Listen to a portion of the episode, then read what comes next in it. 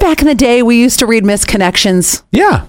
I did not know these still existed until this one was shared with me. Weren't these on Craigslist? Craigslist, and you would you would meet somebody. Say, for instance, I met somebody at a farmer's market on on a Thursday, right? right. And then I'd put on misconnections. I saw you at the farmer's market touching the melons. you were wearing a pink polo and khaki shorts, or whatever you describe them, and then you would hope that they would message you through that through a Craigslist. Yeah. So this one was shared with me, and I didn't know that, that this still existed. I came home to find you asleep in my bed.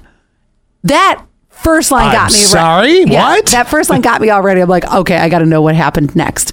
You were stunningly attractive and blonde, slightly undressed. Me? I was strangely bemused. Bemused. Yes, I- but there's to- a word I've never used in my life. But uh, yeah, has anybody ever uh, has anybody else seen this misconnection? Anyway, I'm going to keep going. But too tired and distracted by other women in my head to care. You gone this morning when I woke up.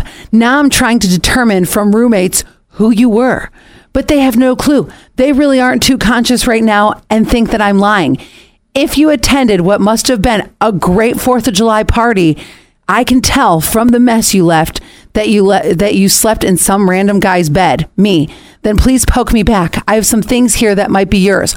Also, oh that's the mess. She's never coming back for him. Also, let me know if you will be back tonight and I will change the sheets. Finally, thank you for not taking my side of the bed. That would have been awkward. However, if you're game, you know where to find me.